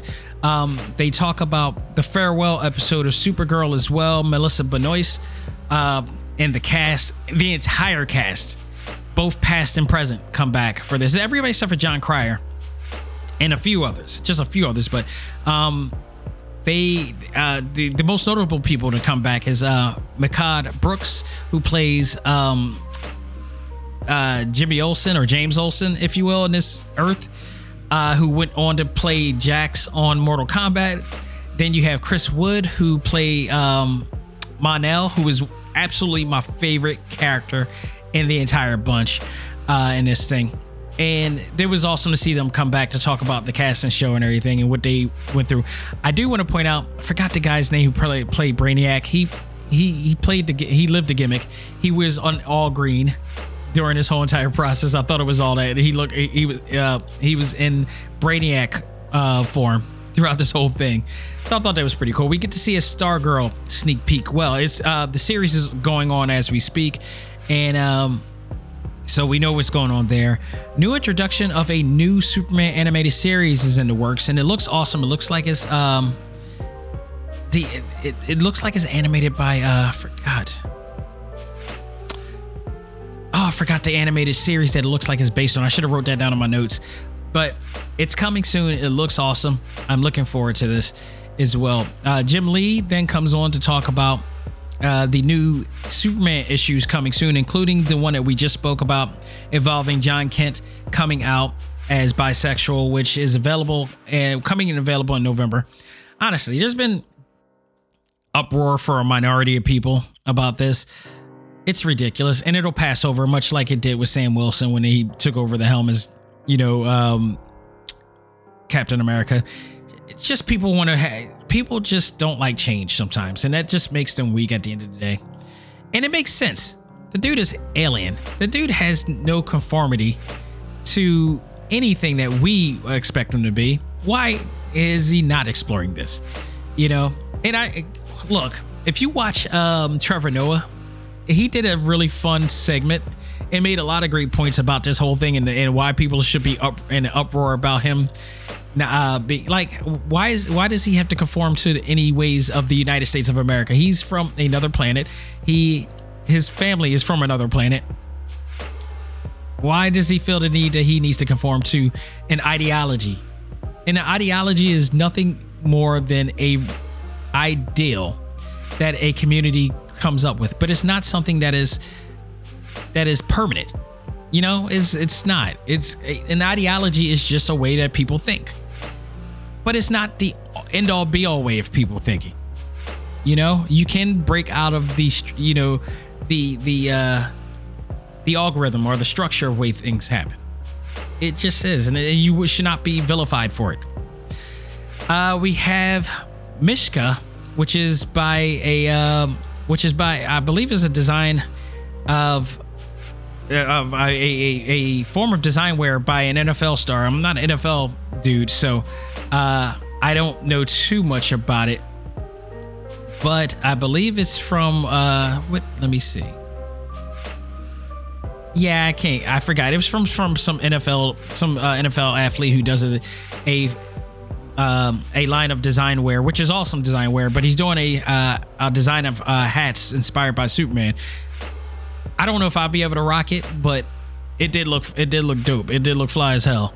So I I I, I dug that. So uh, we then go back to Dwayne Johnson as he in uh, talks about his new movie, his other new movie that he's working with DC, based on the pets of the super um, of the Justice League, Super Pets, which was uh, a teaser shown by, which is starring Dwayne Johnson and Kevin Hart. They're working together again.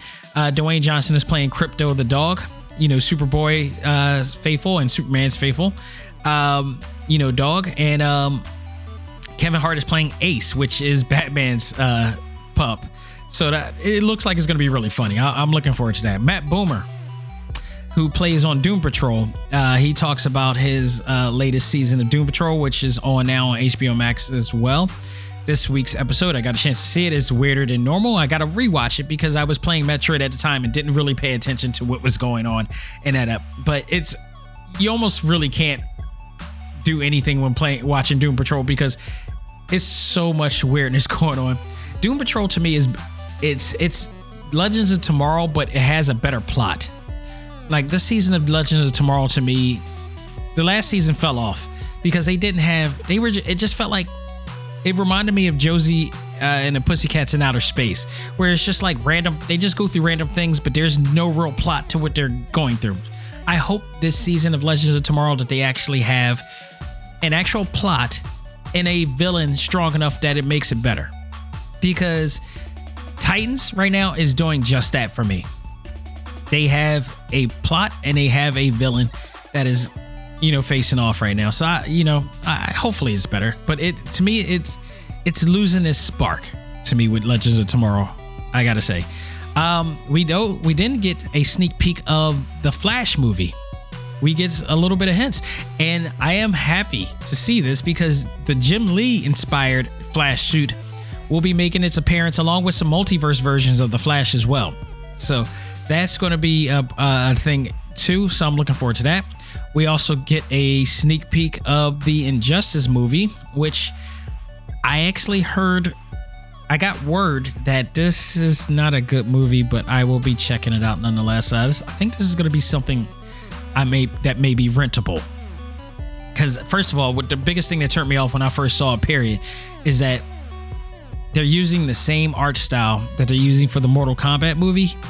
And that to me was a big, big, big turn off for me at the beginning. So I don't know. I I, I don't know how this is going to turn out, but it's coming out in digital uh, this week.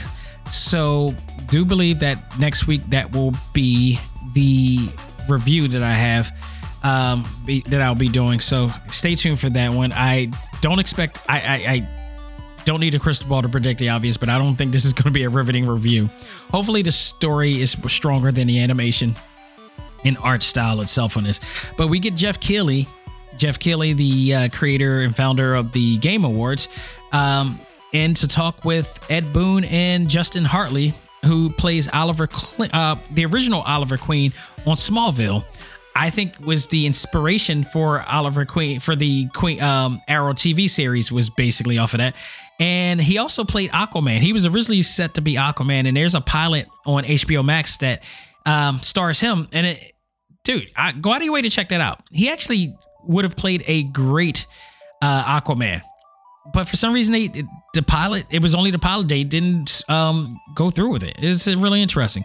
So, um, but he's playing Superman in this in the uh, Injustice movie. Anson Mount Mount is playing Batman, and they show a clip of it as well. Very interesting.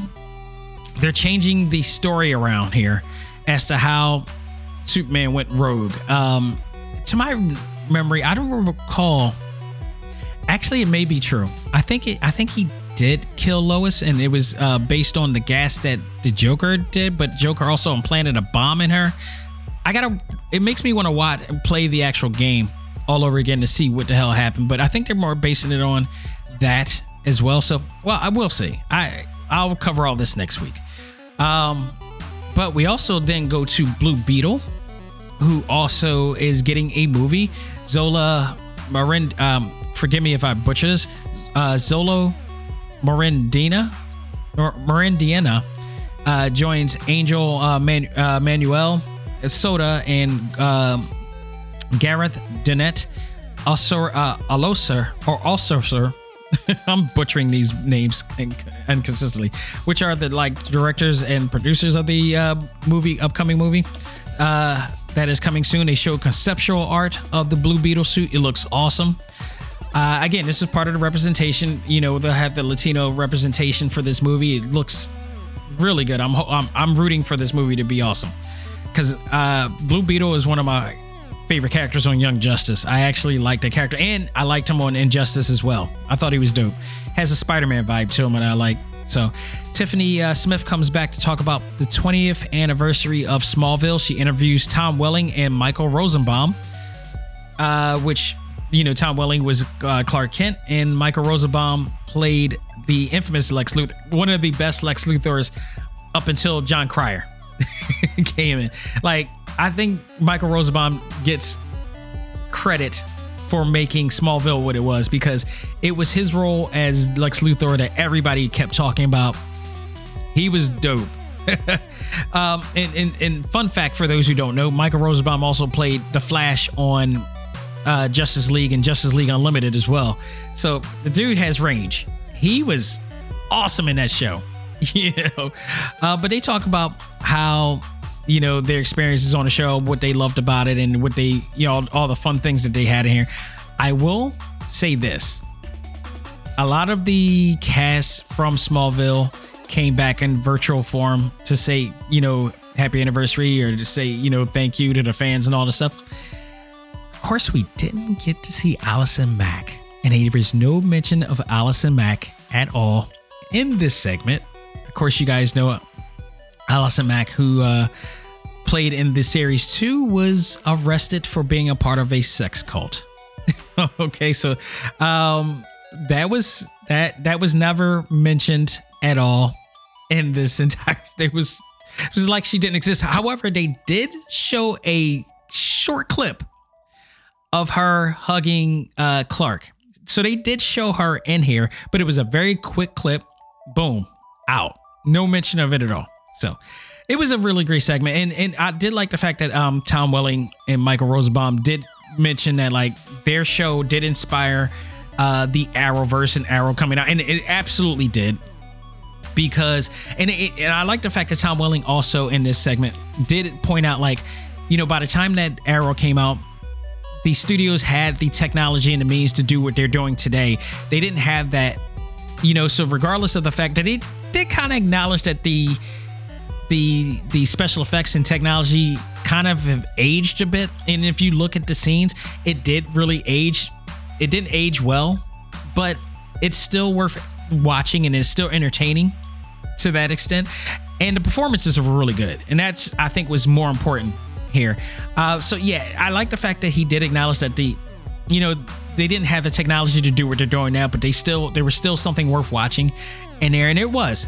Smallville, up until like, I think season six was awesome. And then they just, it lasted way, it, it far in a way lasted way too long. There was a time where I felt, and a lot of people felt, that the show should have ended probably in the sixth or seventh season, but they wanted to drag this out. And then by the time we finally get to see them wear the suit, like um, Clark wear the Superman suit, it was only a tease. I don't, I still to this day don't understand why they felt that they couldn't show him in Superman form because now it's not a big deal. Now we see that in the norm. We see Supergirl now. We see Superman now has his own series and we see him wear the suit on a normal basis. Like, why was that such a big deal that they didn't show? I, I don't understand. Like, it wasn't just DC that did it. Marvel did it too at one point. There was, for some reason, they didn't want to show the intellectual property of the, like, why? I don't know. I don't know. Maybe it's because they didn't think they could pull it off as well. It wasn't convincing. But now, again, we got the means and the special effects and the CGI and, and the technology to do it now. So maybe that's the case. I don't know. So, um, Candice Patton comes back uh, once again to announce that the Monkey Prince comic series is coming back and it will be appearing in 2022. Um, Batgirl herself, Javicia uh, Leslie, introduces a new game, Gotham Knights. We get to see, um, we heard about this uh, game last year along with uh, the Suicide Squad. We get a trailer of what's going on here. And it, again, just like Suicide Squad, this game looks awesome. Uh, we get Penguin, who talks to Nightwing about the Court of Owls. The Bat Crew, which consists of Batgirl, Nightwing, Robin, and Red Hood, all enter the uh, are, are enter the uh, the castle where the Court of Owls are at and they face many different challenges. We get a behind the scenes look at the making of the game. Jim Lee is also involved in this, heavily involved in this as well. And it looks like, to me, that the character design and art style seems to reference a lot of Jim Lee's art style too. Um, if you look at some of the Court of Owls structure, the body frame and shape and everything, is it's heavily influenced. And I, this was making me like this game even more now.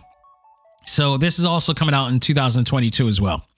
I, that both of those games look great. So um, Javicia Leslie also is uh, accompanied by Rachel uh, Skarsten, who uh, plays Alice in Batwoman, and they both talk about what to expect in this season of Batwoman. Which, by the way, I saw the first season of of Batwoman um, yesterday, uh, last week, and I am excited because they now have the Mad Hatter that was involved in it too. Uh, Poison Ivy is going to be a part of this season, so they're now taking it to another level and Alice will be teaming up with um with Ryan, aka Batwoman, to try to salvage. I don't know what direction Alice is going in this whole thing, so this is going to be interesting.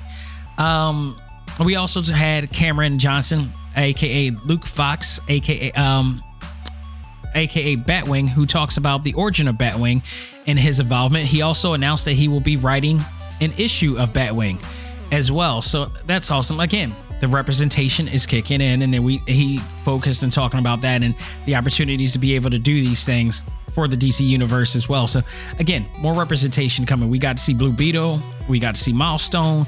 Uh, we talked about uh, Jon Kent, you know, becoming bisexual, um, and it's just this is them take.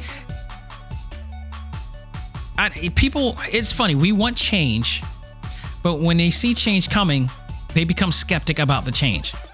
But when you see it to this level, you have to recognize it and commend it on. This is not just them just throwing one thing out and saying like, throw them a bone, we'll do it. No, they're refacing their entire franchise to make sure it conforms to equality. And I dig that. You got to give them credit for that. It's not just a one time thing. Like, come on, I work for corporate, so I know that, you know, when they try to make people poster childs, because they try to make me the poster child of their company many a times being on front of, uh, you know, you know, taking part of, you know, brochures and, and calendars and whatnot. I was not taking a part of that because, I, no, I didn't want to be that person. I did not want to be that person because I knew I was working for a company that didn't really mean what they were trying to produce and try to provide. This right here, this feels genuine. Everything that Jim Lee is doing, everything that Milestone is doing, everything that everything feels genuine to me. You know, so I'm not as cynic as everybody, and I have the right to be cynical in any in any of all of this. So I dig what they're doing here. So uh Candice Patton again comes back to announce that the Robins, uh, the comic series, will be available on DC Infinite. So that was a thing. Catwoman Hunted, a new animated series, is uh, an animated movie has been announced. Uh, they showed the world premiere trailer. Kate Kane, aka Batwoman, will be in this movie. The movie appears to be anime influence. It- Not to say that it is actually anime, but is anime influence. It, the the art style is reminiscent of that of the Boondocks, which could mean that Studio Mir could be a part of this because they are surprisingly working also. The people who brought you to Boondocks and other actual anime series are also the people responsible for that not so pleasing looking Mortal Kombat movie and also the upcoming not so pleasing looking Injustice movie that Ed Boon seems to be loving a lot. Ew. I don't know how they that that's that range is ridiculous. How they come from doing the Boondocks, which looks awesome, to that Mortal Kombat movie, which ugh, looks like a '90s anime series. I don't know, but this uh, movie is coming out February 8th, 2020. It looks awesome. I'm looking forward to that. It looks like to be somewhat of a comedy, much like Harley Quinn in, in some cases. Constantine also getting another animated movie coming, and Matt Ryan will be reprising his role once more as uh, Constantine. Nobody can do it better. I'm sorry. At this time, nobody can do it better. He takes the title for Constantine, and I'm glad that they're still sticking to him to this day because I always thought that he got the bad rap of getting canceled way too early for a, a great season. He almost ended up like Swamp Thing and Supergirl to that extent, um, where they got canceled the first season on a network that didn't know how to utilize them and didn't know how to build on them.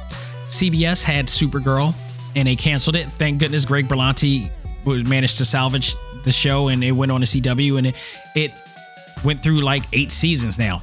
And, and and gratefully so because since it went on to CW was much better than ever.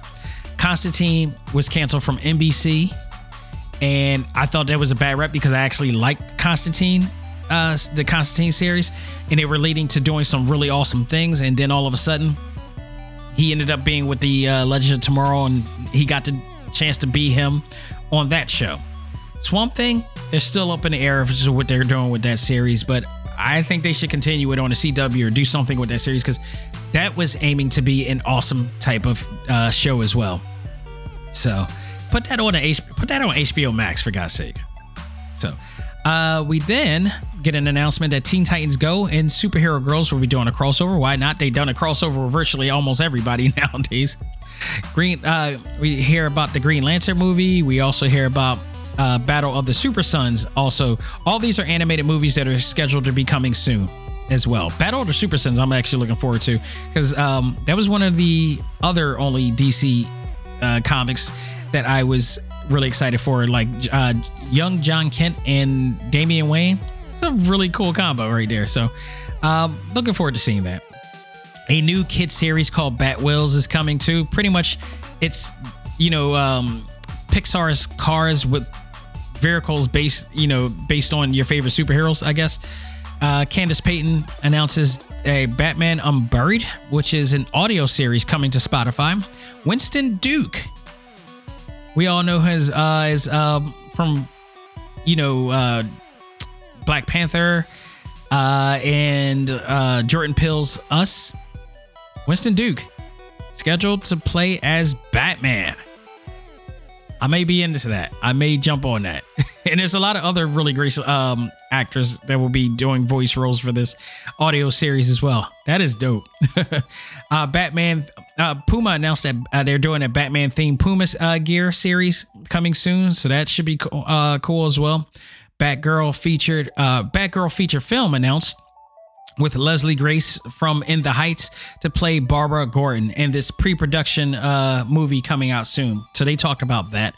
DC's Titans season four is official announced uh, officially announced by Dick Grayson himself, Brenton uh, Thwaites, uh, if I'm if I'm spelling that right or pronouncing that right. Uh, he was on to talk about his work on the series, but then they also show clips from an upcoming episode of Titans where Tim Drake is helping Garth to get into Wayne Manor. So that's awesome. For those who think that, again, I love that. Again, the internet, the social media portion of the internet, I should say. Always a vocal minority of people who don't like the series, and that's fine. That, but they tend to want to dictate that it's everybody should think it sucks, and it doesn't. Because if it really sucked, and if they didn't have a fan base, then they wouldn't get another season. There, it, it just doesn't work that way, people. People get awarded new seasons of shows if there's a fan base that watches it. If they do not get a fan base that watches it, if, if the ratings is not up, that show will be canceled.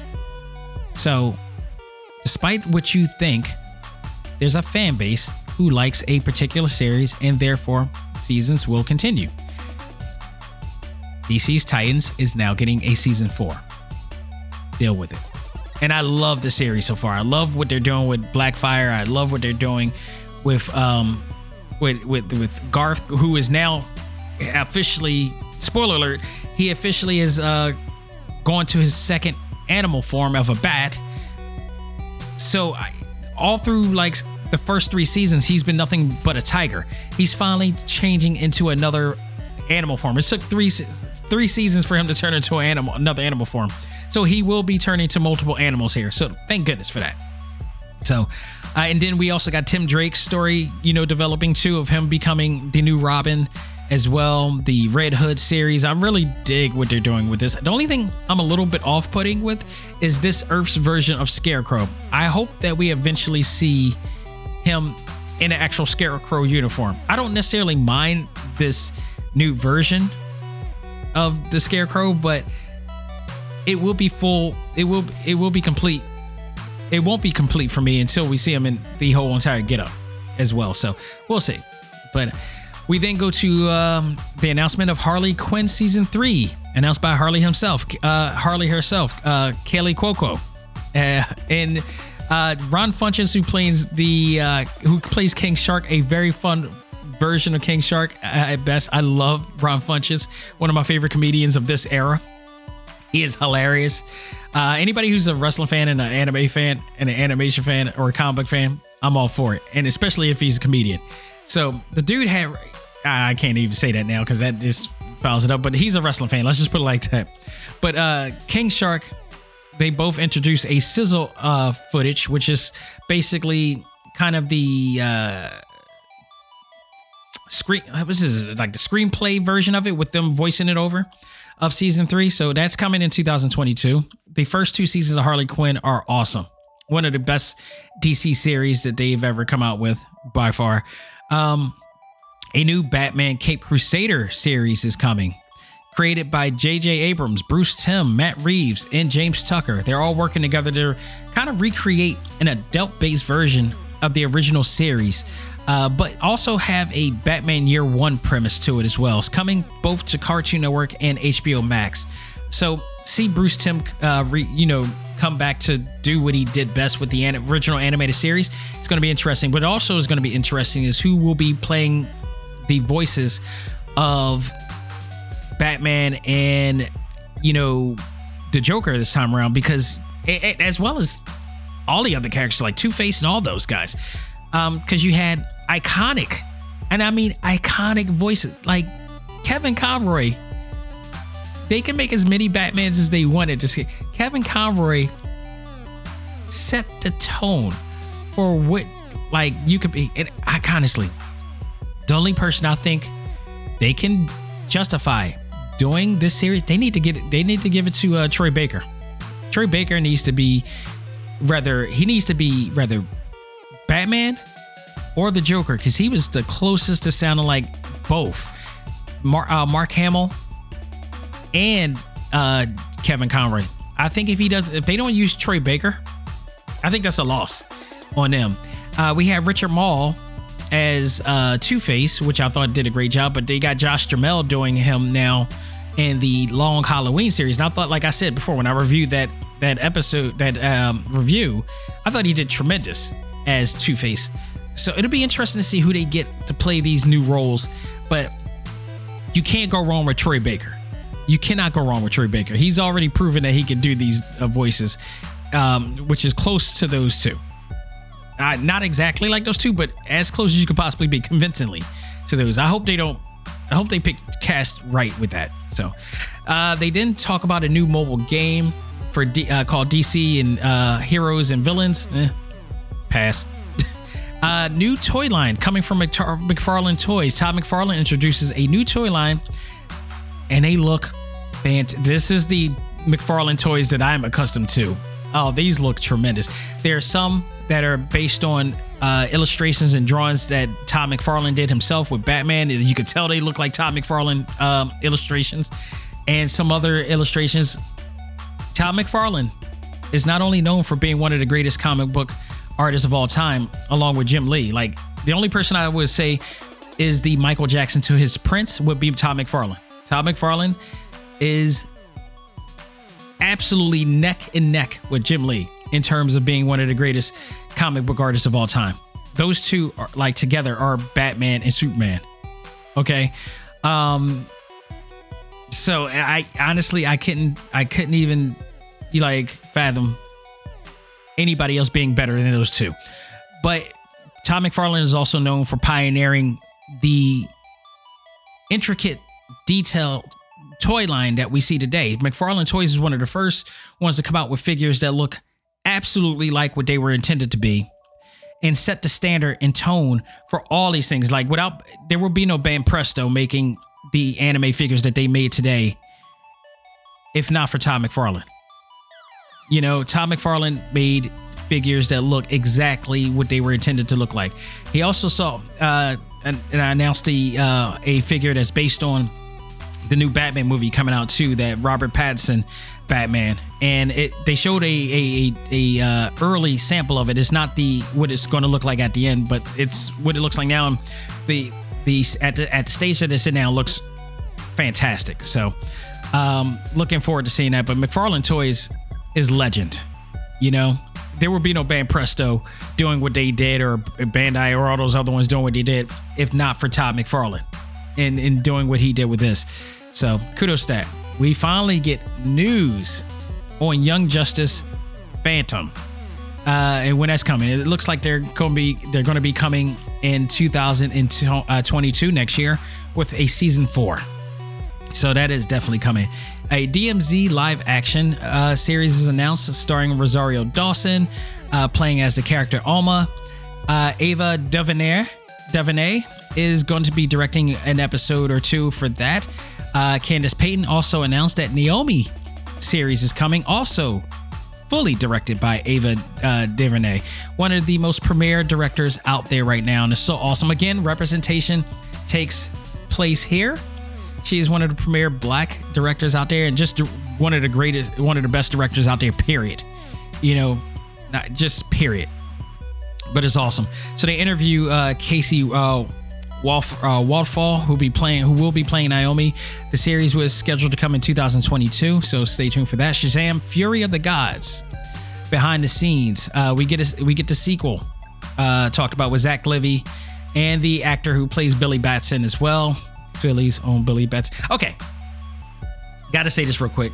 Well, just to acknowledge they show behind the scenes of it, and Lucy Liu is going to be the main villain of this, along with another villain. But more importantly, they're going to be basing it on Philadelphia again and in other parts of the world as well.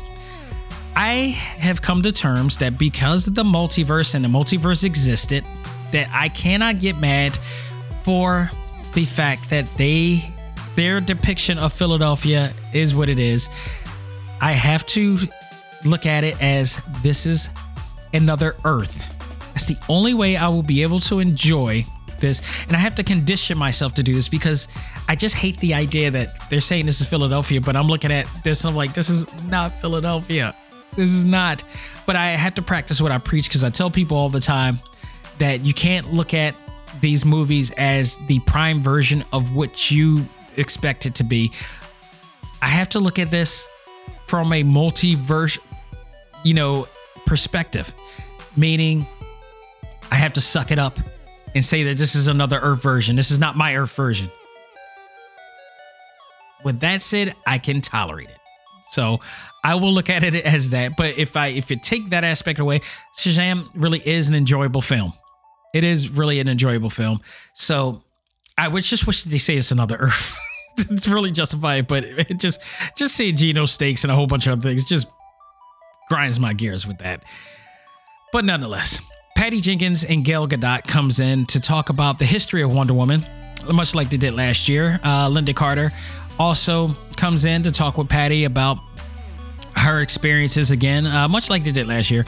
And Lynda talks about, you know, the fact that, you know, she's living in an age where she could see the embracing of Wonder Woman and to this level and is also and slightly kind of leaked that there was going to be a Wonder Woman 3 coming. So Patty could not confirm nor deny, but they kind of really just basically because the cat was out of the bag, Wonder Woman 3 is coming. And take note that this was a taped segment. So for them to if you know, it's actually happening because if they really didn't want it to come out, they could have edited and bleeped all of that what she said about it. So it was pretty much them saying that Wonder Woman 3 is coming. I just hope that it was it will be better than 84 because it was good, but I wasn't one of my favorites. Definitely wasn't better than the first in this case. So they um also announced that a program called Real Wonder is coming, which will celebrate real women making change in the world. This is sponsored by Dove, the you know Dove soap and all that stuff. So this is awesome. It's going to be focusing on women who are really making an impact on the world. I think that's pretty awesome. There, were, there was also more talk on the importance of Wonder Woman here, um, and then later on, um, Candice Patton announced that uh, Trail Trial of the Amazon series is coming to DC Comics. Um, Sweet Tooth season two, based on the comic series, is coming to Netflix pretty soon. Pennyworth, which has been um, a series on Starz, is coming to HBO Max. So there, and then the newest episode will be airing soon on air as well.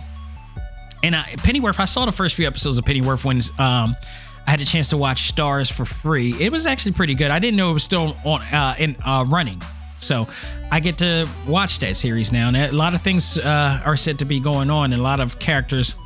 You know, Pennyworth is, for those who don't know, is based on Alfred Pennyworth, the butler of Bruce Wayne and Thomas Wayne, and how he got into the Wayne family and all that stuff. So it's leading to that, and what he actually was, you know, skilled in before that. Like Alfred Pennyworth, for those who've been following the Batman, you know, genre, knows that Pennyworth, that Alfred is more than just the butler. This dude is, you know, highly skilled to do much more. He was he was been involved in many missions uh, in the past of things, so we get to explore that.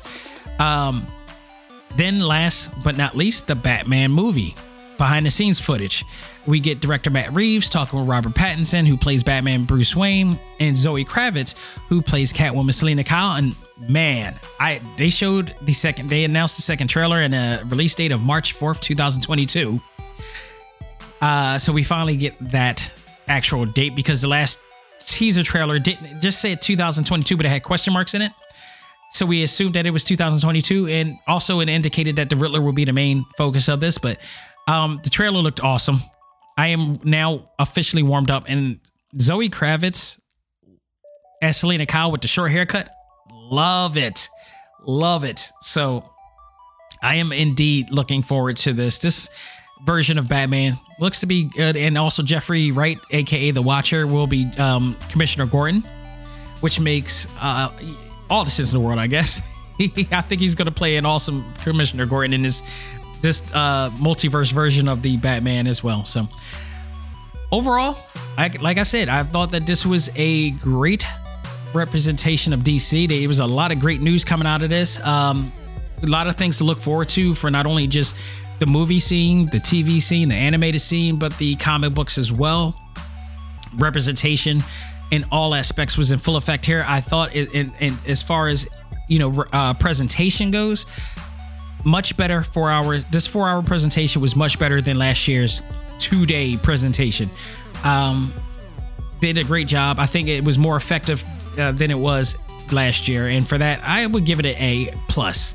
It was it was just absolutely great. A lot to look forward to on the DC front. So I believe if you haven't watched it yet, you can also watch it in I believe it's still up on YouTube right now, rather via IGN. You can watch it on their platform or you can watch it on DC's platform. It's on YouTube, so you can watch it all over again and see everything that I covered from this part if you just want to see it as, to, as opposed to hearing it. So, folks, that will do it for this edition of Talk Time Live. I am very happy to be back and I'm happy to talk about all that I went through and experienced with all of you guys. Um, next week, as I mentioned, uh, Injustice is coming out, so I will be reviewing that. Uh, I gotta say, as much as I am an Injustice fan of the video game, I am really skeptical about this movie, but we'll be talking about my feelings. Maybe that will change. I don't know. We'll see.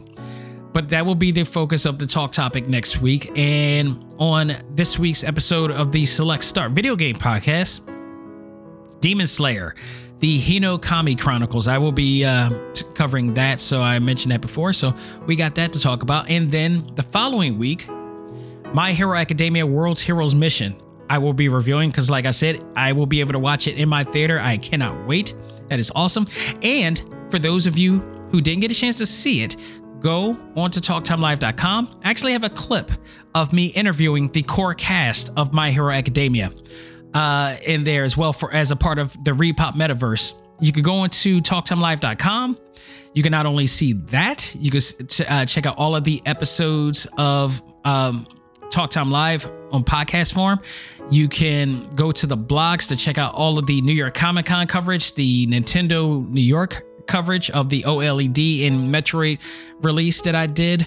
Um, like I said, the media page has all the metaverse uh, deals in there with My Hero Academia, the cast of Pokemon, the OG Pokemon uh, group. That time I got reincarnated as a slime, Sailor Moon, and Bleach. All there. Got to check again. Why I'm so grateful for ReedPop because they allowed me to cross out a lot of names of actors I wanted to interview. In my term, like literally Johnny Yong Bosch. Not only did I get to do it once, I got to interview that dude twice. So, you know, he plays he he plays a lot of characters, and particularly Nero from Devil May Cry to um, Ichigo Kurosaki and Artemis on Sailor Moon, and many many more. Um, Stephanie Sheh, who plays Sailor Moon, and, and Orihime, and all the, you know, I got, they got, they have, uh, helped me fill out the amount of people that I got to interview here too, and let alone the, um, the cast Naruto as well, which uh, you can find um, rather on the ACMG group, or you can also find it on uh, New York Comic Con's page that I did doing a trivia with those guys as well. Just awesome. Um, you know, so, you know, thank them as well. You can check all that on talktimelive.com as well. Uh, so go at it, check it out. The movie's coming out on the 29th. You can check it out there, and I'll be doing that. If you want to subscribe and download, if you haven't already, you could do so on many different podcast platforms such as Spotify, iHeartRadio, Apple Podcasts, Google Podcasts, Stitcher, Podbean, TuneIn, Audible, Pocket Cast, Pandora, and of course, shout out to my people in the Tumblr community because you are loved there, guaranteed. So, folks, that will do it for me. On behalf of myself, this is Dak Xavier Josiah saying, learn to let go, live life, and love all things anime, comics, movies, and games. This is ACMG Presents Talk Time Live. I am out there. Take care and have a great week, people.